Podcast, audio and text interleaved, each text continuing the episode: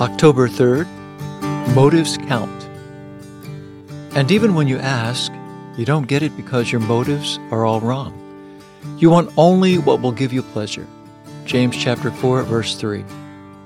Motives count with God.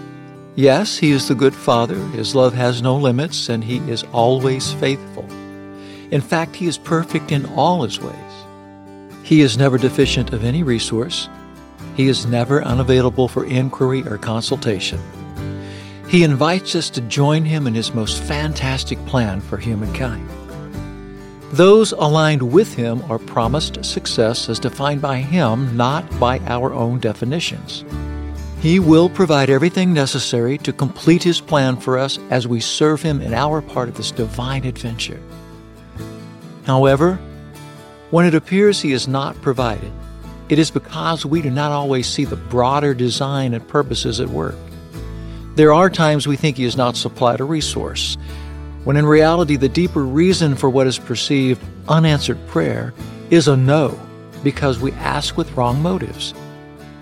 The truth is, He will supply us with all that is needed to fulfill His will.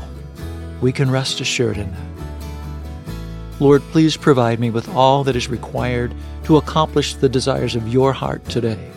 And by the power of your Holy Spirit, please bring your holy conviction into my life when I seek after something with the wrong motives. Amen.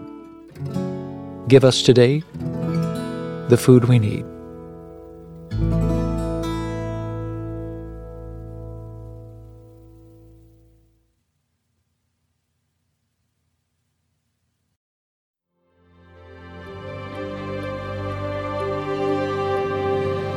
Thanks for joining me in today's devotional and a special time with the Lord.